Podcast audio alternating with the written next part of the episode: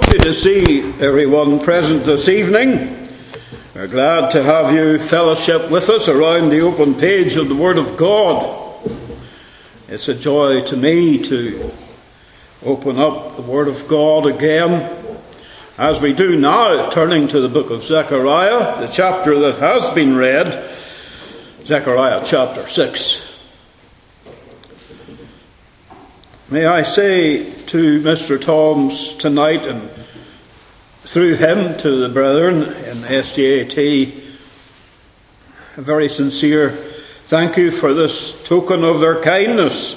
Uh, this has been sprung as a surprise on me so that I didn't have any anticipation of this gesture.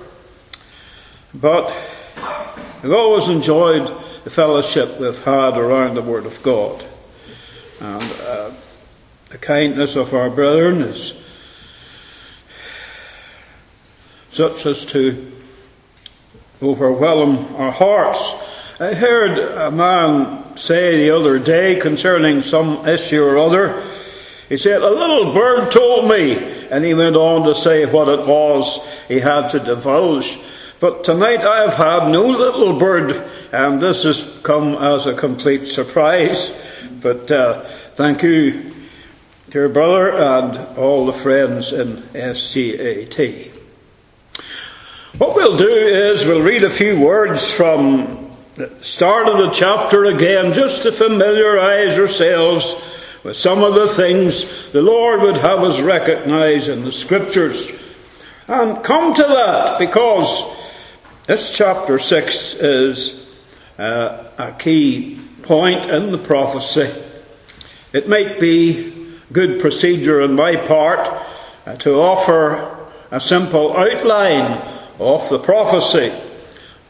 Many uh, have studied for years the book of Zechariah, but there are some among the Lord's people who would say, Well, I have read from its chapters, but I'm not conversant as I should with all the subjects it contains. Therefore, uh, a simple outline won't be out of place. I divide the book of Zechariah into three parts. And number one, chapter 1 through to 6, which I have entitled The Eight Visions. The Eight Visions of Zechariah. That's the first part of the prophecy. If you're going to start into the reading of Zechariah, you might appreciate getting to know the direction in which you're going. Maybe an outline like this can help get you started. It would be an encouragement to me anyway if it did help you to make a start in the study of this prophecy. So, the first division, as I offer it tonight to you, chapters 1 through to 6 where we have the eight visions of Zechariah. Then the second part of this prophecy, two chapters this time, chapters 7 and 8, which I have entitled The Questions and the Answers for the Prophet himself. That's a simple enough uh, title. No one needs a dictionary or a special help to, to get to grips with that. Seven and eight, these two chapters are significantly placed in the book these questions directed at the prophet and the answers God gave to him. Then the last part, which takes up uh, six chapters. Last part of Zechariah runs from chapter 9 onwards to the end, which brings us to chapter 14. But those six chapters I divide into two simple parts, and I may indicate to you that the Holy Spirit of God has brought about that division. I'll explain what I mean in a moment. But chapter 9, verse 1 begins the, uh, the final segment of the prophecy.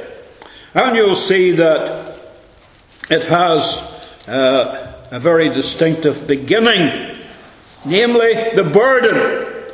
Many of God's prophets in the old time felt that they had a burden to carry concerning Israel.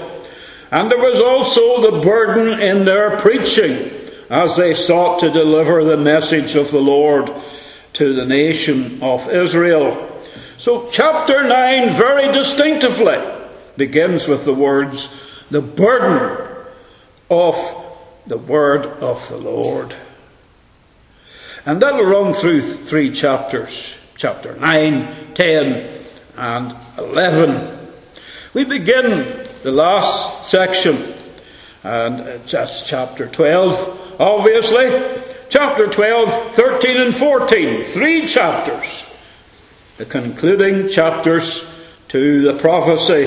And once more I say, the Holy Spirit of God has distinguished this final section of the prophecy by using similar words to those that we saw at the beginning of chapter 9. Namely, the burden of the word of the Lord for Israel. If I have to make a distinction between uh, the three chapters uh, that begin with chapter 9, I would say there, there's the burden of the word of the Lord for Israel as prisoners of hope. I'm using a quotation from that segment of the prophecy. The Lord looks at them under severe oppression and he calls them prisoners of hope. A person who's in prison can't get out. He feels repressed in many ways. And uh, he's under the, the persuasion to just give in to melancholy spirit. And sometimes prisoners can tell you what it means to be cast down. But here we have prisoners, and yet prisoners of hope. It's a marvellous expression. It seems as if we, we run through an antithesis from one extreme to the other. A prisoner on the one side, and then the hope of Christ, the, fulfillment of God's gracious purpose for Israel. Prisoners of hope. During times of repression, discouragement, fear, hesitation, difficulty, even losing their way at times but prisoners of hope. It's a wonderful thing to see that God has held out to them in years of affliction, then the great tribulation. He has held out to them the promise of God for the hope to be fulfilled. And that chapter 12, the final three chapters, also distinguished by the words, the burden of the word of the Lord. Putting it that way, I think you will be persuaded the Spirit of God has created these divisions within the book so that as we read, we can uh, follow the message of Zechariah all the way through until the ultimate chapter, chapter 14, when the king shall come, and that day the Lord shall be king over all the earth. Tremendous uh, chapter, grand conclusion, the fulfillment of God's covenant promise to Israel. But tonight we're looking at chapter 6. And I want to read, and perhaps you'll uh, just give attention to the reading also as we begin. Uh, notice uh, the perception of the, the prophet right there at the start. And I turned uh, there are times when we ourselves reach a turning point in God's dealings with us. We may be certain here that uh, God is leading Zechariah through paths that he hasn't travelled before. But just to give you a reference point, at the beginning of uh, chapter 5, you see similar language. Then I turned and this would indicate that in the experience of Zechariah, there's a new dimension to the prophecies that he's given. He's entering into a new field uh, of examination uh, involving uh, even physically a turning around, and I think also we may speak intellectually, turning his mind solidly to searching out the subject that God has brought to his attention. Chapter 5, verse 1, notice how the words are developed uh, for his intent a study of the matter. I turned.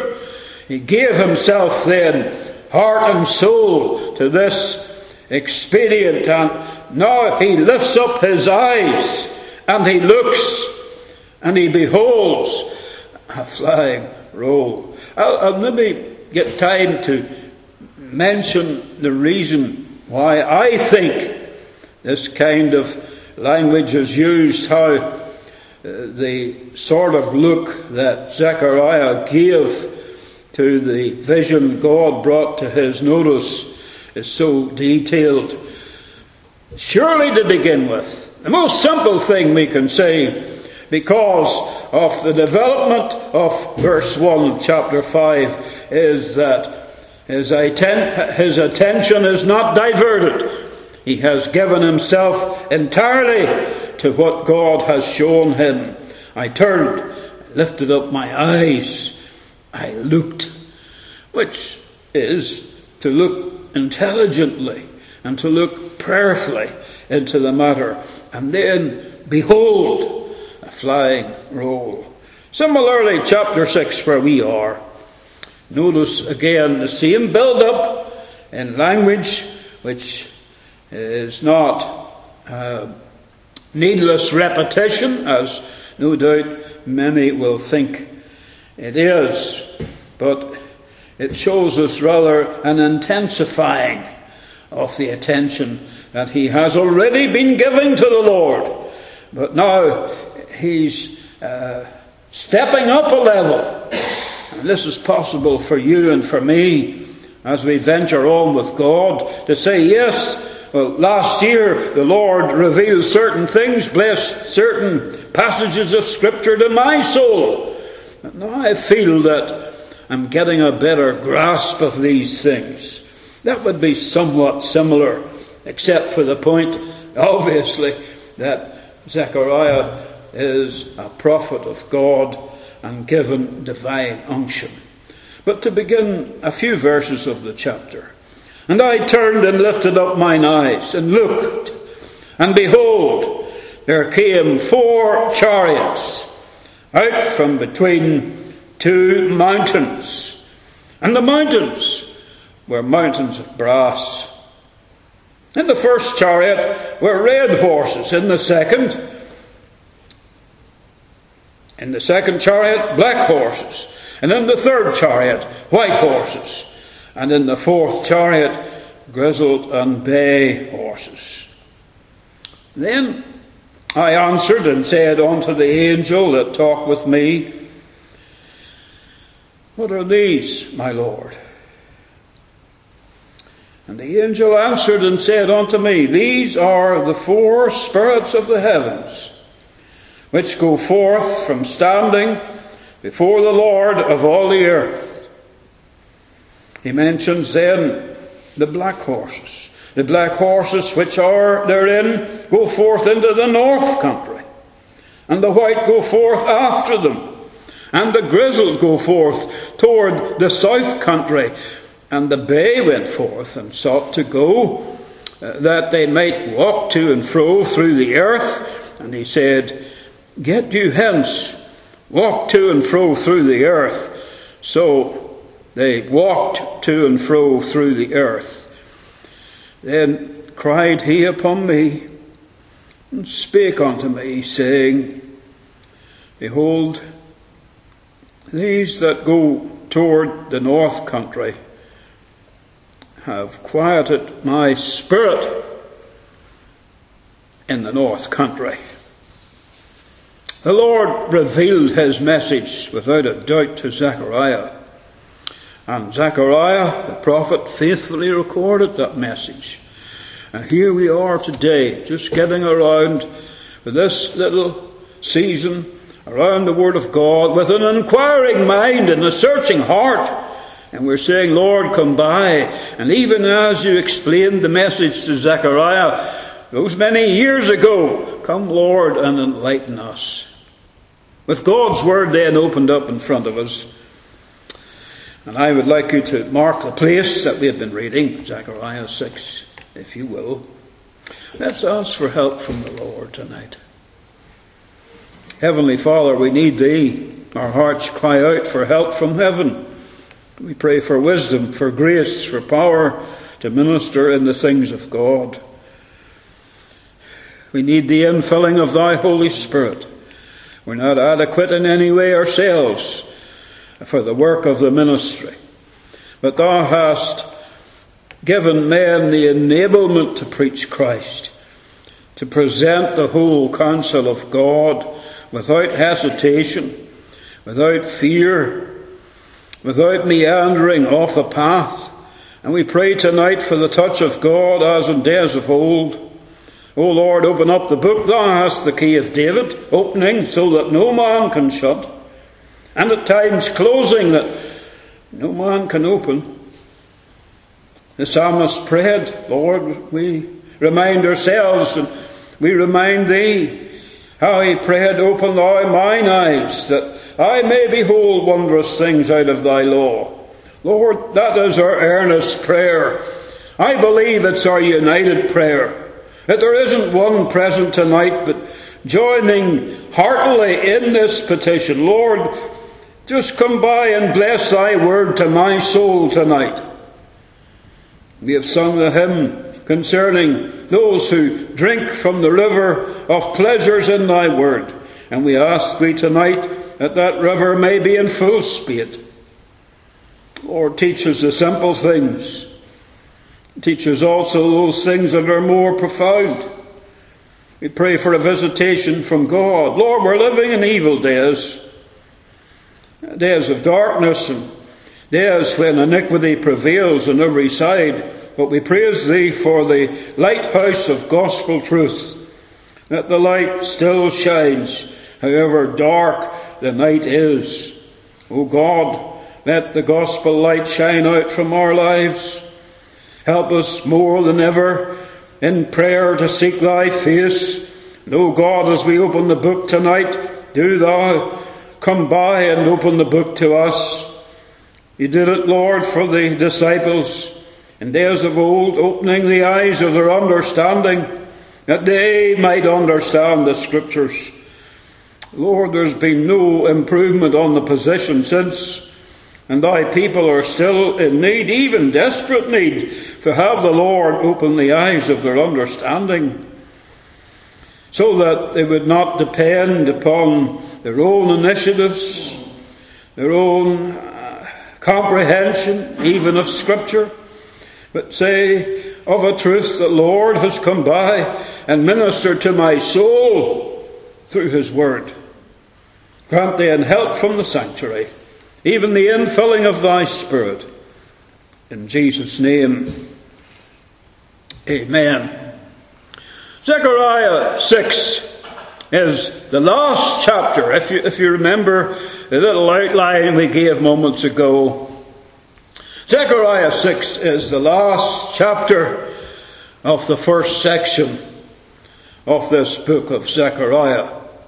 Because these chapters, chapters 1 through to 6, belong together and they consist of eight visions. And we're looking tonight at chapter 6, which contains the last of these visions. And throughout these chapters, these early chapters of the prophecy, chapters 1 to 6, Zechariah has had a special companion, a very close companion, one who's described in verse 4 there of our chapter as the angel who talked with me. Think of the words.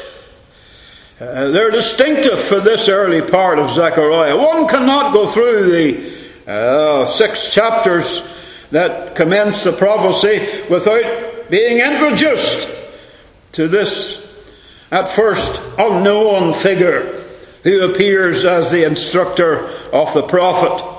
The angel who talked, in the sense is, who kept on, who kept on talking to me. We have reason to inquire about the angel.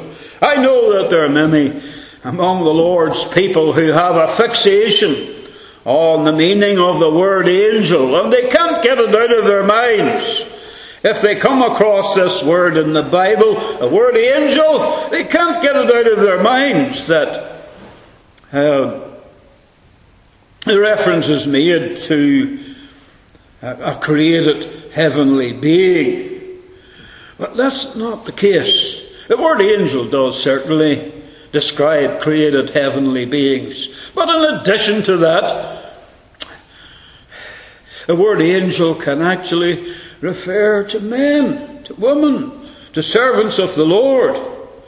So, it's got to be said, and coming to an understanding of the word angel, uh, the angel spoken of in Scripture doesn't necessarily come from heaven at the time of his ministry, but may be a son of Adam, but born the second time by the Spirit of grace.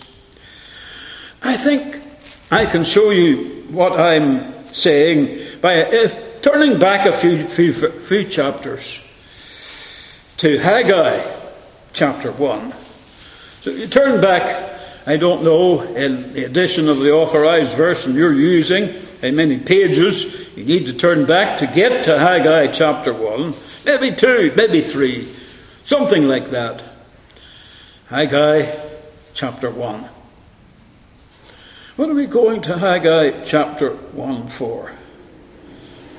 Uh, to explain, perhaps in more simple terms, least readily recognizable terms, what it is to be an angel spoken of in Scripture and said he's not necessarily a created heavenly being. And it's not necessary for us to believe that if an angel spoken of in the Bible, he has come from heaven. No, that could well be the case, but not necessarily so, because in Haggai chapter 1 and verse 13, here's what you read. Then spake Haggai, the Lord's messenger, in the Lord's message unto the people, saying, I am with you, saith the Lord. Uh, the Hebrew word translated angel occurs in this passage, but it's not translated angel this time. It could well have been, with propriety, it could have been translated angel. But this time round, Haggai 1 and 13, the word translated angel is translated messenger.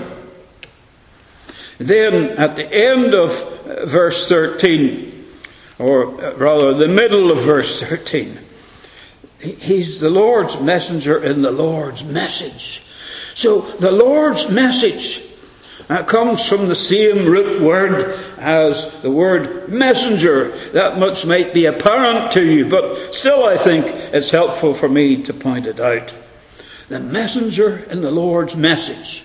If you ever needed a definition of the word angel as it's used in the Bible, you have it here. I, I think this is a first class reference. If we have the matter simply put in such terms, we can't miss it. What is an angel? Is he a created heavenly being? Well, he might be. Some of the angels in Scripture were such, like the angel Gabriel, for example. But here in the book of Haggai, Haggai himself is the Lord's messenger. We're entitled to say, if the purpose suited, we could say Haggai, the Lord's angel in the Lord's uh, evangelical message. When I say that word evangelical, you're quite familiar with it. Similarly, the word evangelist. Now, I don't know whether you're excellent at spelling or no, not so hot at it, but here is a challenge for you. You can't write the word evangelical without including the word angel. You can't write the word evangelical without including A N G E L. And you can't write out the word evangelist without writing into that word the letters A N G E L. Now, that's not coincidence. That's an indication of the origin of the word. For, rightly speaking, the person who's evangelical, evangelical in the scriptural sense, he is then in possession of a good message. EV, that begins the word evangelical, represents a Greek particle, meaning well, excellent. And then the rest of the word evangelical uh, refers to the message. And evangelical, then, in the scriptural sense, is one who has an excellent message. And the evangelist likewise. And you may then take a note of Haggai chapter 1, verse 13, so that the next time you come across the word angel in the Bible, you'll say, first and foremost, this is the Lord's messenger. Moreover, when the angels did appear unto men or women, when the angels did appear in Scripture, they always appeared not just for the purpose of showing them some sort of apparition, but the angels appeared for the purpose of delivering God's message. So, do think of the ministry of angels in the Bible. That's a, a very striking subject, and not many people have given themselves that study uh, to begin with. But listen, every time God sent an angel, it's, it's not so much that the angel is important, rather, the message the angel delivers is where the importance rests. God's message. And for this angel or that angel, even those descending from heaven, we have to say with emphasis, they have the Lord's message. They have been sent not just to show you uh, with their appearance of glory what uh, heaven is going to be like to be conversant with the angels, but no, the purpose is to deliver God's message. And all the way through these chapters, 1 to 6 in the book of Zechariah, the prophet has this companion whom he describes as the angel who talked with me. Now, I personally believe that the angel who talked with Jeremiah, with um, Zechariah, all the way through the first six chapters, I personally believe he's Christ the Lord. On saying that, I freely recognize that there are many eminent and skilled writers who take the contrary position. But that said, I have reasons for believing that the angel who talked with Zechariah at such length is none other than the Saviour himself. Here, since we're at chapter 6, I could give you a reference from chapter 1 to account for what I believe. But here in chapter 6, let's say, look at verse 7. Now, the operatives of the chariots, four chariots, colours of the horses have been given. They represent God's purpose being fulfilled, and these chariots are steered by angelic powers, those who go forth from standing before the Lord of the whole earth. And therefore, uh, they are eminent angels, mighty angels in God's presence. If you need the scripture reference for that, it's verse 5. They go forth from standing before the Lord of all the earth. So we must not rob them of identity. We mustn't just think that there's some kind of vague apparition with no sense of reality attaching to them. No, they stand. Not like marble pillars, but they stand with commitment.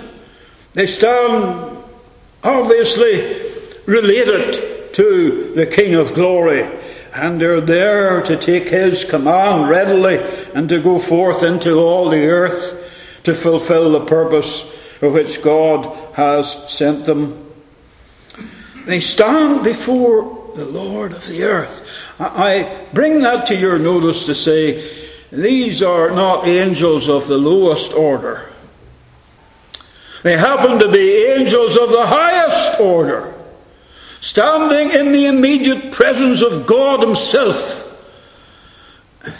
and sent forth by God on the missions that they have been commissioned to engage in.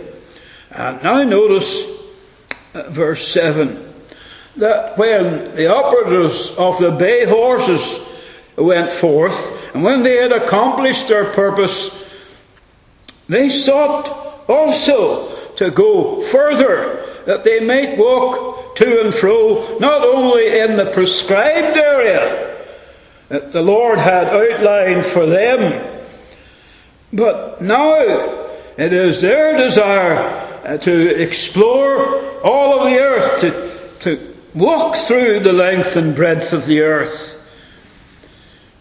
And how do they begin to go on such a mission, they must ask. And who do they ask? Well, you would expect them to ask the Lord, the King of glory. Rightly so. Well, I find in verse 7 that the Holy Spirit shows that these angels, these angelic forces of the highest level, will ask permission from the angel who keeps company with Zechariah and talks to him throughout these chapters in succession. I have to say then, no one but God Himself can release the angels uh, for this further mission. They ask permission, but they ask permission of Him. And He consents. He gives them that permission to go. Surely that says we're looking at Christ the Lord. But then take verse 8. Also, changing the picture now. But he cried upon me, Zechariah says. And he spake unto me, saying, Behold, these that go toward the north country have quieted my spirit in the north country. I want you to look at the term, my spirit. And I'm saying that's the kind of expression we look for from the lips of God Almighty. The first time in the Bible the term my spirit appears is Genesis 6 and 3. My spirit shall not always strive with man. Or in the book of Haggai, I think it's chapter 2, verse 5 or thereabouts. My spirit, my spirit remaineth among you, the voice of God, referring to the Holy Spirit in this way My Spirit, my Spirit shall not always strive with man. But as far as the people of God go in Haggai's time, my spirit remaineth among you. Then Zechariah chapter 4, verse 6, the term appears again. Words that many Christians have used in prayer. Possibly you have yourself. But in chapter 4, verse 6, words that are used by the believer so often with encouragement in prayer, not by might nor by power, but by my Spirit, saith the Lord. The reference again being to the Holy Spirit and the words themselves coming from the lips of the Almighty. So I say, when the angel who keeps company in such a remarkable fashion with Zechariah, ministering to him, who's talking to him about these things that are uh, made clear to us in the prophetic scriptures. He's saying, My spirit has been quieted in the North Country. I, I take the reference to be one in correspondence with the other terms, and it's God Himself who's speaking through Christ, our Saviour. So the one who's conversing with Zechariah, to my mind, is the Lord. And if we have uh, some differences of opinion, we can work with them. But I, that's how I view this passage. Turn to chapter 1, do you see? And in verse 14 of Zechariah 1, the Lord answered, Jehovah answered in verse 13, the angel that talked with me with good words and comfortable words. Now, verse 14. And the angel that communed with me said unto me, Cry thou, saying, Thus saith the Lord of hosts. I am jealous for Jerusalem and for Zion with a great jealousy. I'm looking at the word communion. I think that while the Hebrew is just the same, for the translation here in Zechariah 1:14 as it is say in verse 13 the angel who talked with me to talk with uh, Zechariah is in this context to commune with him it's like you having that special time on a Tuesday night a Wednesday night, a Thursday night, when perhaps you've managed to get alone with the Lord and with His precious Word. And there you've come to know a little bit more of the communion of the Holy Spirit, communing with you through the Scriptures. And, and I am thankful for the way that our translators we're moved in this place just to bring out that aspect of the talking because it's not casual talk that we're reading about in chapters 1 to 6. In no way. But these talks that are held between Zechariah and I believe the Saviour walking with him and talking with him, these are highly special times. And they're talking about uh, profound subjects. And, and all this communing with Him, with, as verse 13 says, good and comfortable words. There's one thing about the Lord, when the Lord speaks to you through His precious word, you get encouragement. I don't look, I, I don't believe ever the Lord knocks his people down. Sometimes He has to search our hearts because we've been wayward. We may have been foolish. We may have uh, slipped away somewhat from that closer walk with God. We may need a chastening word. But even then, the word of the Lord never knocks us down. He always inspires us. What does He say? Here I'm quoting outside my notes, and I haven't got the reference, therefore, but, but I think I'm not far away at saying Matthew 12. Could it be verse 50? Uh, somebody will tell me later. A, a bruised reed. This is in support of my statement. I hadn't anticipated using this scripture. So I had to find it there in uh, this little computer between my ears, just at the snap of my fingers. And if I get the chapter right, you, you might agree you've done well enough. But uh, listen, a bruised reed will he not break, nor will he quench smoking flax. A plant that has been broken and virtually destroyed may, in its better days, have been the pride and joy of the lady who keeps the house. But most likely, once The plant has been destroyed. Could a toddler have been reckless and just run there, run amok, and broken the branches and spoiled the whole thing?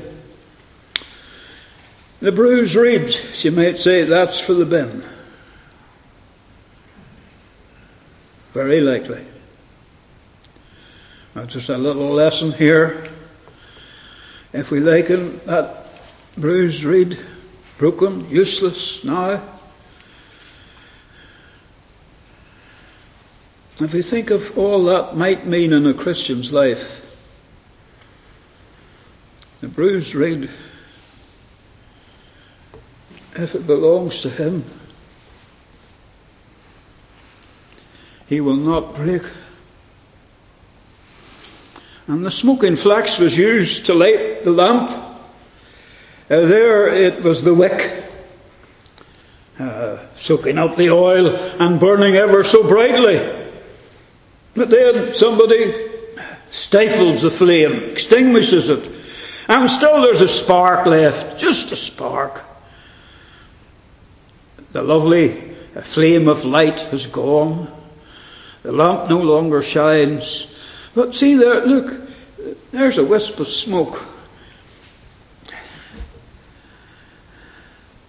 Ah, it betrays the presence of just one wee spark. That's all. And my Saviour, in using that illustration of someone who's been broken and even discouraged and brought to a melancholy state. I know. This is the way my Saviour works. The bruised reed will he not break, nor will he quench the smoking flax. And here in the book of Zechariah, I see my Saviour communing with the prophet. Now, if I'm right in identifying him as the Saviour, and then you consider that, that for six chapters, one chapter after the other, uh, Zechariah has this inestimable privilege of talking with the King of Kings. And no doubt they sat down together and they shared these things, precious moments. Then I'm saying, that was a visitation of the Lord given to the prophet that changes his whole experience and raises his ministry to the very highest level imaginable. Zechariah would never forget that time. He would never forget the lessons the Lord taught him, the angel who talked with me. And Zechariah made sure that when something wasn't absolutely clear to him, any would come with the question, What are these, my Lord? By the way, that shows us with more uh, clarity what it means for us to speak about the inspiration of Holy Scripture. The inspiration of the Word of God is such that the prophet himself didn't always understand the message he delivered. This is true of Daniel, who says again and again, What is this about, Lord? What, what does this mean? He himself doesn't understand his own writings. And this shows us the kind of inspiration we believe in. We believe in a word that has come directly from God. Oftentimes, the writer understands the message, but at other times, like Zechariah in these six chapters, he's always intervening and quick to intervene and say, Lord, what is this? That's a guide for you and me. If we don't understand Zechariah's prophecy in places, we needn't feel bad about it. We certainly should not run away with the idea, well, then let's give up. That's for people with far more insight than I could ever have. Not a bit of it. Zechariah himself must inquire. And if that's so, where do we come in? Oh, undoubtedly, time after time, following the prophet, we will have to say, Lord, enlighten me. Now, you may not have an answer in the next five minutes. It may be 30 years later after devoted study, prayerful study, concentrated study. It may be then the light will filter through. But, but certainly, I believe that prayer is not lost on the Lord. So I look at this portion of Scripture and I say, Thank you, Lord, for your word and for the angel who communed with Zechariah. Look at chapter 6. There's so much here in the chapter of uh, supreme interest and the highest importance, too. But um, someone among your friends may say, speaking of Zechariah, well, chapter 1, I have a fair recollection of what chapter 1 is about, or it may be chapter 3 or something like that. But when it comes to chapter 6, somehow I, I don't seem to be able to uh, uh, get a hold of the contents of chapter 6 at all. It, it just seems to be beyond me. I don't know if I can be helpful tonight. Perhaps I can. What I want to do is to give you three words. They all start with the letter M, M for Mary. They all start with the letter M. But they may well help you in recollecting uh, Zechariah's prophecy to say, now I'm able to look into chapter 6. First of all, I'll use the word mountains. And you have it in verse 1 mountains. Then, secondly, verse 12. We're trying to get at the backbone of the chapter. And I'm taking the word man. Behold the man. And thirdly, verse 14, the word memorial. We have the mountains, we have the man, we have the memorial. If we can retain those three words, then I believe the three words themselves will suggest other things that come to our attention in the chapter. Take mountains, for example. I think if you say, Oh, mountains, I've got a hold of that. Well, then, in a second or two, you'll say, Ah, oh, wait. There were two mountains. So, what has happened? You have added a wee bit of detail. Uh, through scoring uh, under the, the first of the words. Uh, and you may say, yes, and there's something else. Mountains. Yeah, they were mountains of brass. Now you're adding a further detail. And once more, he was, I, I know that the two mountains of brass were opposed to one another, and from between those two mountains there came through the four chariots. Do you see how, once you get the first step, like the word mountains, you can then advance without realizing that you have actually memorized more of the chapter than you imagined at the first. Or take the man Oh, what can be said of him? Behold the man. I, I'm persuaded to add Christ Jesus. Behold the man, Christ Jesus.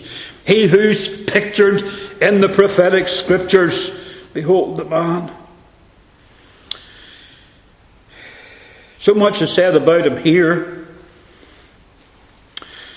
But if we think of the add ons, you'll say, ah, but weren't there three men who had come up from Babylon. And didn't we have their names?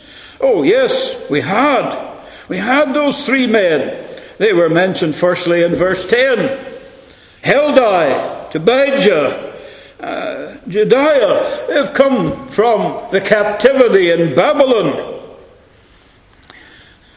I think what we're looking at here in chapter 6 is uh, the priestly families and the priestly household. For Joshua the son of Josedek, Joshua the high priest is given a primary position. Behold the man, the priest, and the king. The man who's the one mediator between God and man, man Christ Jesus. And then that word memorial. Take the silver and gold, the instruction is, and fashion crowns and put them on the head of Joshua the high priest. Now, in the Old Testament, under the Mosaic law, the priest could never be a king, and the king could never be a priest. So it was impossible for the two offices to be merged together like this. But Psalm 110 comes to mind so powerfully, speaking of the order of Melchizedek, who was both priest and king. And here we have the crowns, the silver crown attached to his brow, speaking of the priesthood, because silver is the metal of redemption in Scripture and the gold of his deity, his kingly majesty, placed upon his brow. And the memorial then, uh, the word memorial isn't used in the Bible the way we use it because with us it's associated with death. And the, the memorial is almost entirely related to the past. But in the scriptures, the word memorial is far different because it points to the future. The word memorial may have an attachment with the past, true enough, but in the main it points to the future.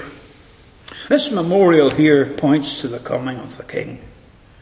I believe chapters 1 to 6 are not only chapters where Zechariah was taken up with the presence of the Lord Jesus himself giving a kind of uh, aura to his ministry in the Old Testament, the like of which is not seen in the Old Testament. Nowhere else in the Old Testament scriptures do we have one keeping company with the king over a period such as this, related to by chapters 1 through to 6 his ministry, the ministry of Zechariah, just stands out. And we have this memorial of the gold and silver crowns. Not just a treasure, they are a treasure, obviously, gold and silver being precious. Not just an ornament, although it could be used as an ornament, but really, above all, as a memorial pointing out the great day described fully in chapter 14 when the king shall come. Now, this is one of the reasons why I believe Zechariah chapters 1 to 6 are foundational to the whole prophecy. If you're studying Zechariah with uh, dedication and much prayer, I believe you may do well to keep that in mind and concentrate firstly on these six chapters. Tonight we have reached the final chapter and the last of the visions. I wish I had more time tonight uh, to draw your attention to this. I did say at the start, look at verse 1. Those words that build up one upon the other. Now, some scholars could well regard, and I believe I have reason to speak with authority on this. They could just look on the build up of those words. It will have to do with the degree of attention the prophet paid as meaningless phrases, as pieces of prophetic jargon to be discarded as an irrelevance. Modern versions, in fact, do that. They just cut corners straight through there as if there is truly no significance in his turning, in his lifting up of his eyes and looking and beholding. I believe uh, God has done this just to show us the kind of attention uh, that Zechariah gave to the prophecies of Scripture, and it shows also that God enlightened him. Again, it shows that he never forgot his experience, having lifted up his eyes. He never forgot what the Lord showed him. How can we round off the chapter? Well, the four chariots come from between the two mountains. The mountains are obviously symbolic because they're mountains of brass. And yet, I remember that in chapter 1, when the four horns are spoken of, uh, these horns, chapter 1, verse 18, are symbolic also, but they have a real identity. The four horns are symbolic, but they relate to the four great empires of Babylon, the Medes and the Persians, the Greek Empire, the Roman Empire as well. So, although the symbols were employed, even there in chapter 1, they had to do with that which was real and meaningful in history itself. And these two mountains, to me, while they're symbolic, brass being, brass being uh, indicative of judgment, make me think of the land of Israel. One mountain close to the other. One mountain, Mount Moriah, associated with the temple of the Lord, and also with the sacrifice of the Saviour upon the cross, because the northernmost summit of Mount Moriah is the hill of Golgotha today in Jerusalem. It's the hill of the cross. But on the other side of this valley, the Kidron Valley, there is the Mount of Olives. And to this mountain the king will come. The first mountain there, Mount Moriah, is associated clearly with his first coming. And the second mountain there, the Mount of Olives, is associated emphatically, indisputably, with his second coming. Zechariah 14, uh, emphasizing in the clearest terms that it's the real mountain, it's the geographical location we're talking about on the east of Jerusalem. And people who like to spiritualize away the prophecies would feel in attempting to spiritualize and cause to disappear the reference to the Mount of Olives. Those mountains are there today, and in between there's the great valley of Jehoshaphat Joel chapter 2 mentions the valley of Jehoshaphat as the scene of judgment for the nations. And that great day when the nations assemble themselves with the singular purpose of destroying Jerusalem and wiping the nation of Israel from off the face of the earth. The four horns are symbolic. They have to do not only with Zechariah's time, but also with the end time. And here in the scriptures, the two mountains tell us that the Saviour who came the first time and suffered on Mount Calvary yonder is coming back, not primarily to Moscow or to London or New York, although all these places will recognize the King when he comes, no getting away from that, but primarily to Jerusalem where men looked on him for the last time there and saw him forlorn and rejected and despised and dying on that cross. When he comes the second time, he comes, praise the Lord, he comes as the King of glory. Can I just say in closing, behold the man. He's brought out to our notice as, first of all, the branch we may speak of fruitfulness. And then he is the builder, the builder of the temple, of the house of God. And then again, he is the blessing. So the man is seen in these three dimensions. Here in Zechariah 6, they're all significant. I see him the man, Christ Jesus. I see him as the branch. I see him as the builder. I see him as the blessing. You say, well, how do you account for the blessing? Well, uh, verse 13, last line is king and priest. The counsel of peace shall be between them both. What a blessing relies on him. And uh, what a blessing we have on going to him at the mercy seat where we have the counsel of peace. There's one thing a Christian can say, and he ought never to reach the point where he doesn't have God's peace. And he knows whatever his lot, and however he may describe his struggles, and all the ups and downs of life, he can say one of the titles of the Lord, Jehovah Shalom.